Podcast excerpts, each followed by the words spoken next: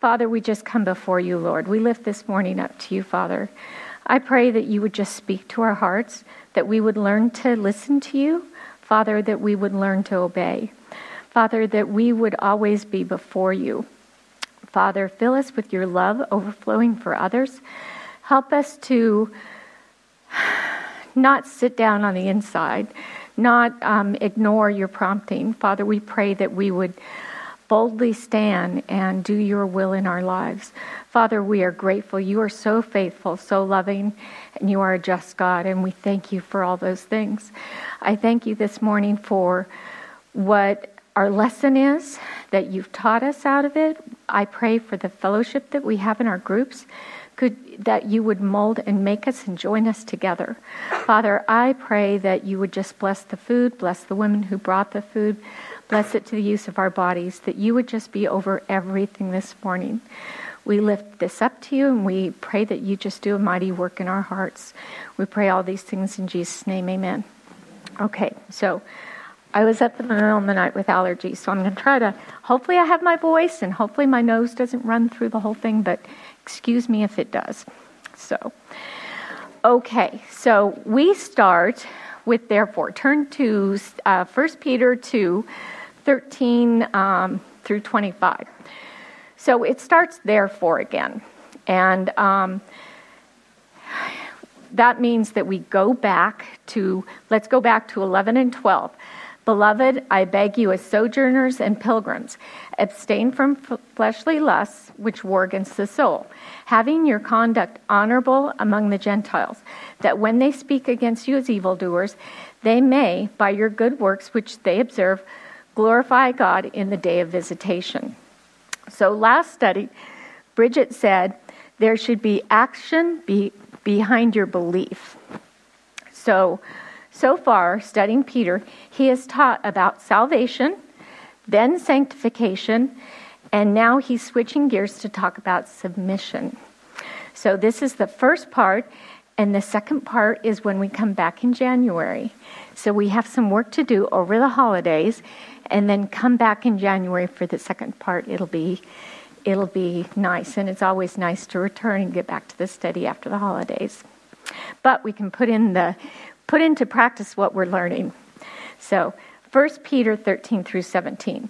Therefore, submit yourselves to every ordinance of man for the Lord's sake, whether to the king as supreme or to governors, as to those who are sent by him for the punishment of evildoers or for the praise of those who do good. For this is the will of God, that by doing good you may put silence the ignorance of foolish men as free yet not using liberty as a cloak for vice, but as bondservants of God, honor all people, love the brotherhood, fear God, honor the king. So this was written when the Roman Empire ruled. Peter is recognizing here their authority. But let us not forget this was, a de- was not a democracy. They were not kind Christians at all.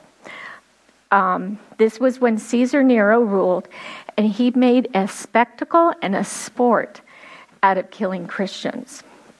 Half of the Roman Empire were slaves, approximately 60 million people. So, this is what Peter is speaking to when he's speaking to about being in slave, slavery. Peter and Paul, through the whole New Testament, tell us to obey authority. The Jews thought it unlawful to obey Roman rule because they were not Jewish.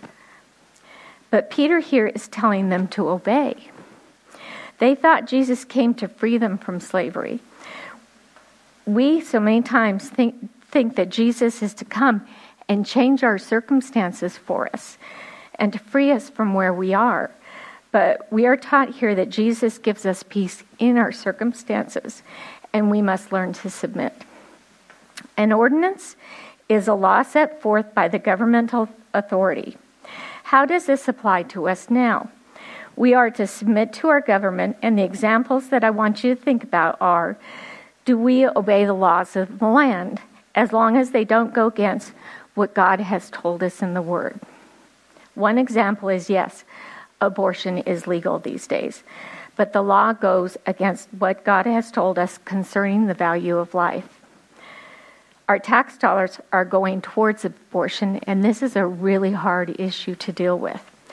A big struggle is not cheating the government when you pay your taxes. That's, you know, it's a hard thing to deal with. Remember, Jesus said, render to Caesar what is Caesar's. It is getting harder and harder as our government becomes more ungodly. Peter tells us to submit for the Lord's sake. God is a just God, He loves us. And we know that many are blessed with abundance, and they will have to answer in the end for what they did with that, that abundance. We trust that the Lord has put authority over us, but we do not just go blindly and obey that, that authority. Peter and John were told to keep quiet in Acts 4. They did not, and they obeyed the Lord. We have dual citizenship. Our home is in heaven, but our home is here for now.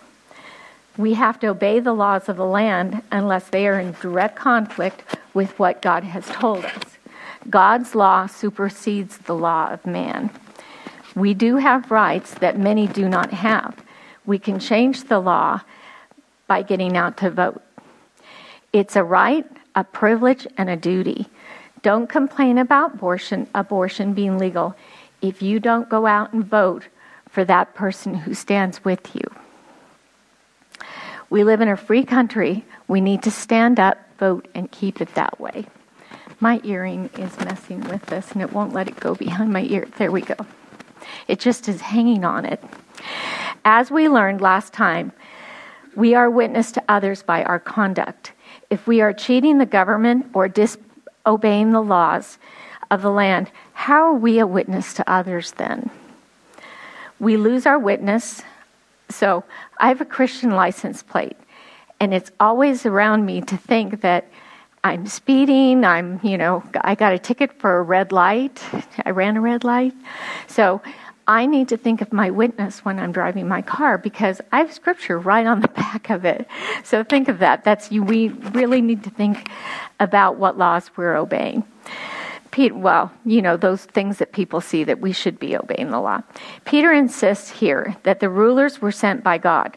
Our country was established and based on godly principles.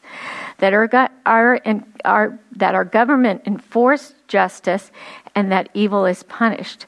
It is frustrating to see that this is changing at a fast pace. We are now seeing what happens with a lack of punishment. Sinful man takes advantage of that lack. We are definitely living in the time of Isaiah 5:20 where he says woe to those who call evil good and good evil, who put darkness for light and light for darkness, who put bitter for sweet and sweet for bitter. We are definitely living in that time that good is seen as evil and it's frustrating, it's hard. It's like watching the news, you've got to just a little bit to know what's going on, but no, not so much that it drags you down. More than ever, we need to be steadfast. Our con- conduct is our witness in a fallen world. Those who, it's evidence to those who never read the Bible, they're never in the Word. Um, and our lives, it is by doing good that they we may put to silence the ignorance of foolish men. We are warned not to take that liberty we have in Christ as an excuse for sin, but, but obedience shows our love for God. Peter gives us four honorable precepts honor all people, whether rich or poor, nice or mean, good or wicked, vaccinated or unvaccinated. We are to be respectful to all. Love especially those in the fellowship, fear God, and honor the king. So Romans 13, 1 through 2 says, Let every soul be subject to the governing authorities, for there is no authority except from God, and the authorities that exist are appointed by God. Therefore, whoever risks the authority resists the ordinance of God, and those who resist will bring judgment on themselves. So that's Romans 13, 1 through 2. So let's go on to 1 Peter 2 18 through 20. Servants, be submissive to your masters with all fear, not only to the good and gentle, but also to the harsh. For this is commendable. If because of conscience toward God one endures grief, suffer, suffering wrongfully, for what credit is it if when you are beaten for your faults, you take it patiently? But when you're, you are good to suffer, if you take it patiently, this is commendable for God, before God. When we are a child of God, we are to be submissive to those above us whether it is our boss at work or for to our husband. God puts whoever God puts over you in authority, you are to submit to, to both the nice and the harsh. This is comparing suffering when we do wrong compared to when we have done nothing wrong. That is when it's commendable to God. It is getting harder and harder to stand up for what the Bible says about marriage, being between one man and one woman from Genesis 2:24. Therefore a man shall leave his father and mother and be joined to his wife, and they shall become one flesh. Standing on a principle does not mean that you hate someone. And I've been told this by a close family member that said, "You hate you hate gays." And I said, I don't hate gays. I'm standing on the principle that God has taught, and we need to keep our witness there. Um, but that is how it's being portrayed these days, and they, they they portray us as haters. Society is trying to pose this as a norm, and it's not the norm. With God, it's not right. There's no excuse. We will have to all make a stand for what God says on the matter. Because the law is changing, we will not be on the right side of the law at some point. Some scriptures to give us peace as the world grows darker. Psalm 34 14. Depart from evil and do good. Seek peace and pursue it. Proverbs 15:3. The eyes of the Lord are in every place, keeping watch on the evil and the good. Ecclesiastes 12:14. For God will bring every work into judgment, including every secret thing, whether good or evil. And this is where we find our peace in the word. Who has had a harsh, harsh boss in their life? See, a lot of us have. I had one when I was a very young Christian. I was 23 years old. And she was really mean. She was an atheist. And uh, she would play really horrible music, ungodly music, really loud in our workplace just to torment me. She on the week, right before the weekend, she would load me up with all this work, knowing that I would then not be able to take the weekend off. She told me um, that the only way to get anywhere with people and our vendors was that I had to scream at them. And she would sit there when I was talking to my vendors, and she would sit there telling me I had to scream.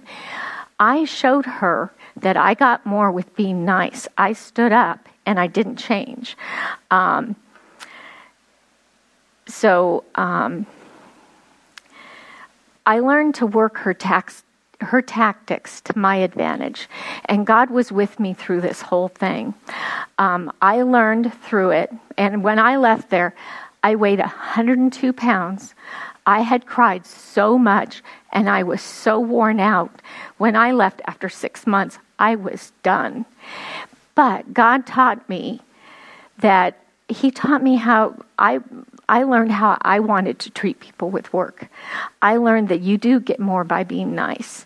And in in certain types of businesses, people are gruff, and I did not want to be that way. So I learned a lot out of it. Um, God used my experiences for my benefit. I learned that I wanted to to be nice. I I wanted to look for other Christians for support, and that was really important. I learned to keep God as a priority. I didn't skip church on Sunday when I had too much work. I learned that I did better when I went to church, and then, yes, I did go to work. but I learned you put God first, no matter much how much you have on your plate. Um, so I learned to stand up for myself in diff- difficult situations with grace and with my witness intact. Our example for this is Christ. Let's go on to uh, uh, second. Uh, second, I'm. I'll read the whole uh, verse. Uh, First Peter two, 21 through twenty five. For To this you were called, because Christ also suffered for us, leaving us an example, that you should follow his steps, who committed no sin, nor was deceit found in his mouth, who, when he was reviled, did not revile in return. When he suffered, he did not threaten, but committed himself to who judges righteously who himself bore our sins in his own body on the tree, that we, having died to sins, might live for righteousness, by whose stripes you were healed.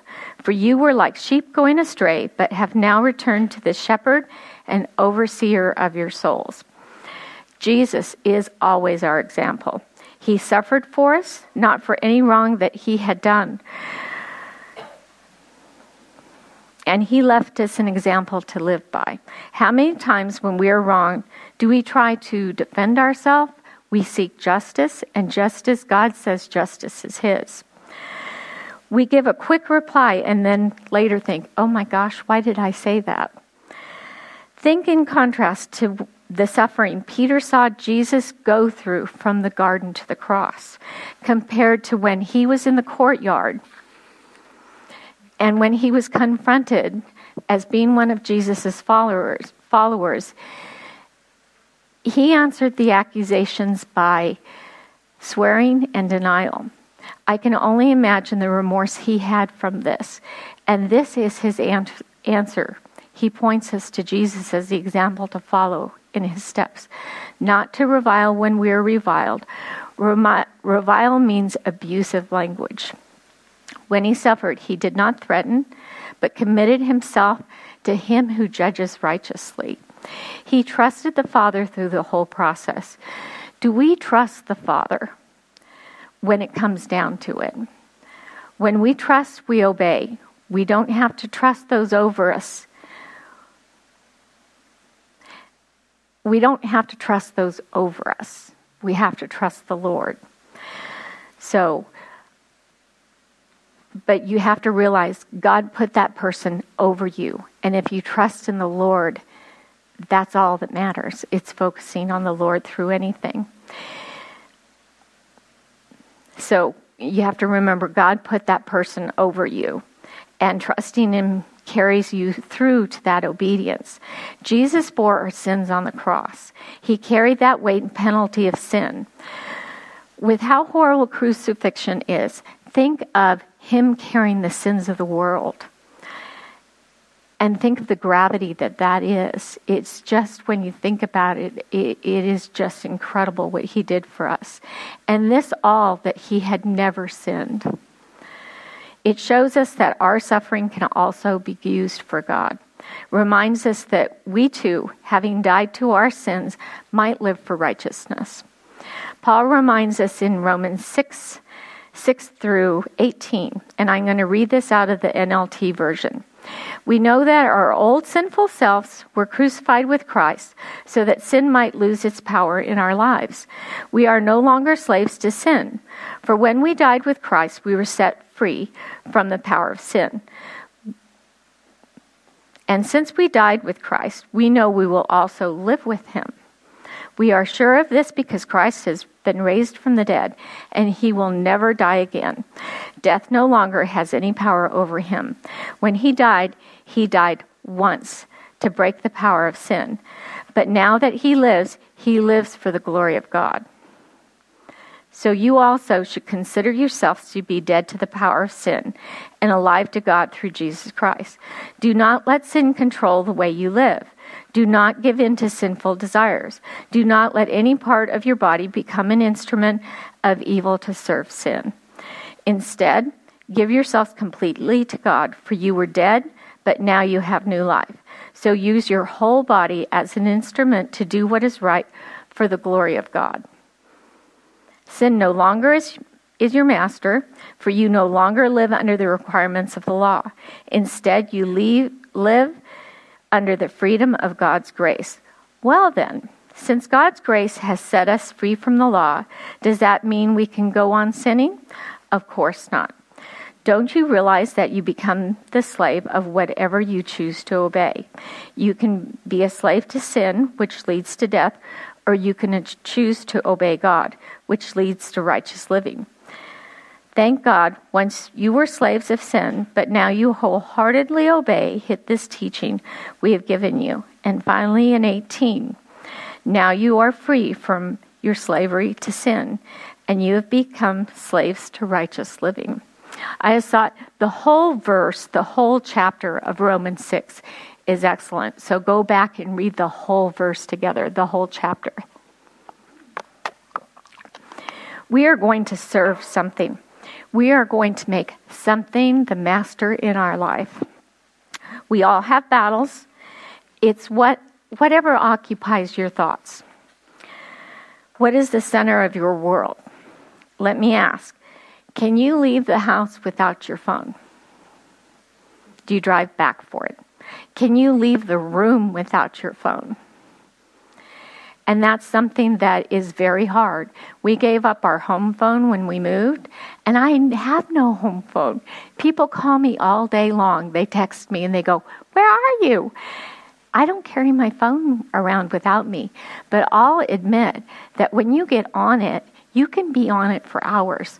So I've set my screen time. I look at it and I make sure that I'm not on my phone a lot because it can completely take over your life if you let it. So it seriously controls us and deadens us to the world around us. It is just as addictive as alcohol, as alcohol drugs, and uh, gambling. Anything that controls you is your master. Are we listening to the Lord all day, or do we put him in a box? We've spent our quiet time and that's it. We don't listen to him the rest of the day. Or are we replacing him altogether? We don't have time for him at all. Something to look at and think about. How many times are we told to do something by the Lord and then we ask why? Then we bargain, then we argue, then we ask, Is this really you, Lord? But it comes down to one thing do we trust Him? We can argue all day long. Was it the Lord? but in reality, we know it was. How do we know it was the Lord? Pastor Jim spoke on this um, last month. He said it's by the Holy Spirit. Are you moving in the Spirit? Are you allowing the Holy Spirit to move in your life? Are we available to God? What does He want us to do? It's dying to self, dying to sin, to get right with the Holy Spirit, what He, what he wants to do and use us for. When we have the Holy Spirit, then we know we have God's prompting, His wisdom, discernment. Each time you do His will, His voice becomes more familiar and more apparent, and you start to know that it's the Lord. But are we willing to listen and yield? Think of it as a path in front of you. You can go to the left or you can go to the right. You can choose to obey the Lord or disobey the Lord.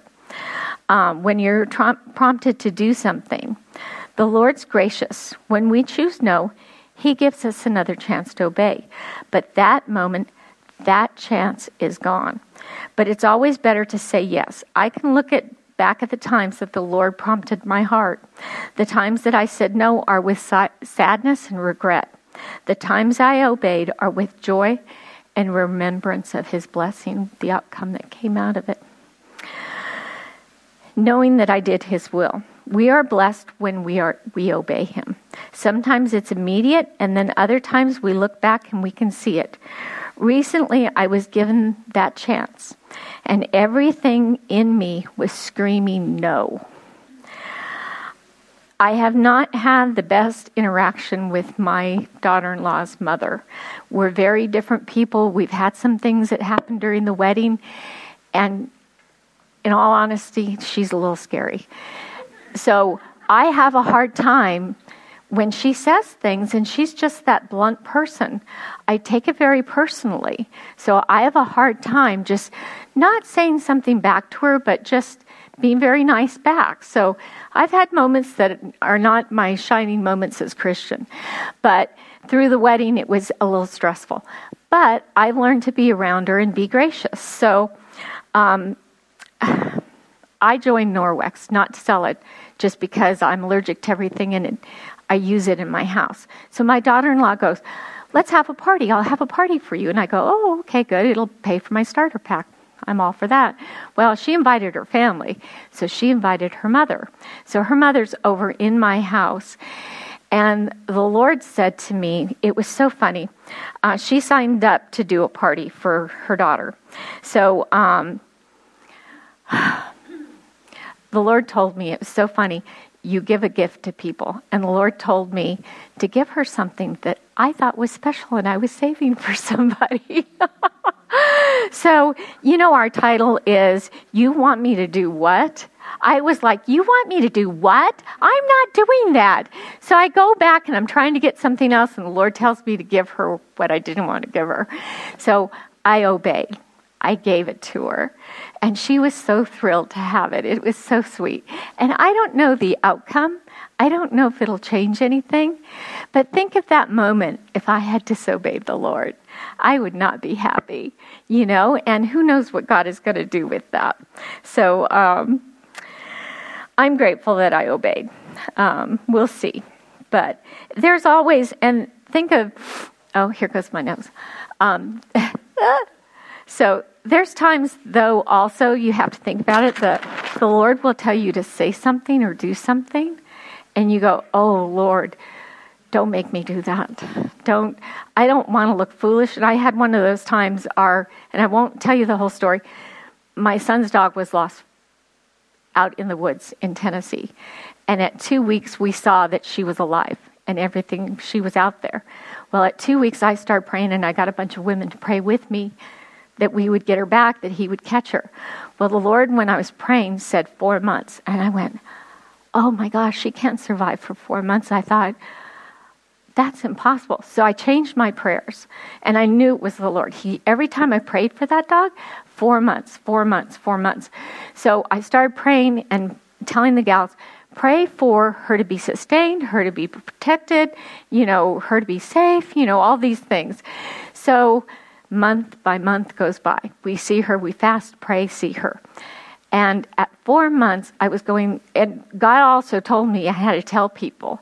And I was like, I don't want to be the crazy lady who tells these weird things. I told a non Christian, and she laughed at me. And I told other people, I told my son, I mean, I told other people. So we hit four months, and we don't find her. So I was like, okay, Lord, I look stupid. And it was funny because it wasn't about me looking stupid, it was about that obedience to Him. And it was so cool because I scheduled a trip. I went back there. I thought we'd catch her that weekend. It was four months. And I flew home and I was like so, so disappointed that it wasn't four months. It was four months, five days. So a woman called me. She had her in her backyard. And I was able to call my son. He went to her house and got her four months, five days. And the incredible thing about that is this woman came back to me and said, Do you remember what you said, Kim? Four months. She said, It's four months. So it was such a witness. And here I stepped out and obeyed God. So we need to listen to that still small faith voice in our head. We need to do what he says. We also need to make sure that was the Lord, because I'll tell you, you speak and it's not the Lord, he kind of takes you down a notch. So be sure it's the Lord, but listen, learn to listen to that still small voice. Remember, for we were like sheep going astray, but now we have returned to the shepherd and overseer of our souls. He is a trusty overseer, worthy of our attention and our submission. So remember to, to apply listening to the Lord and have fun in your groups. Thank you, ladies.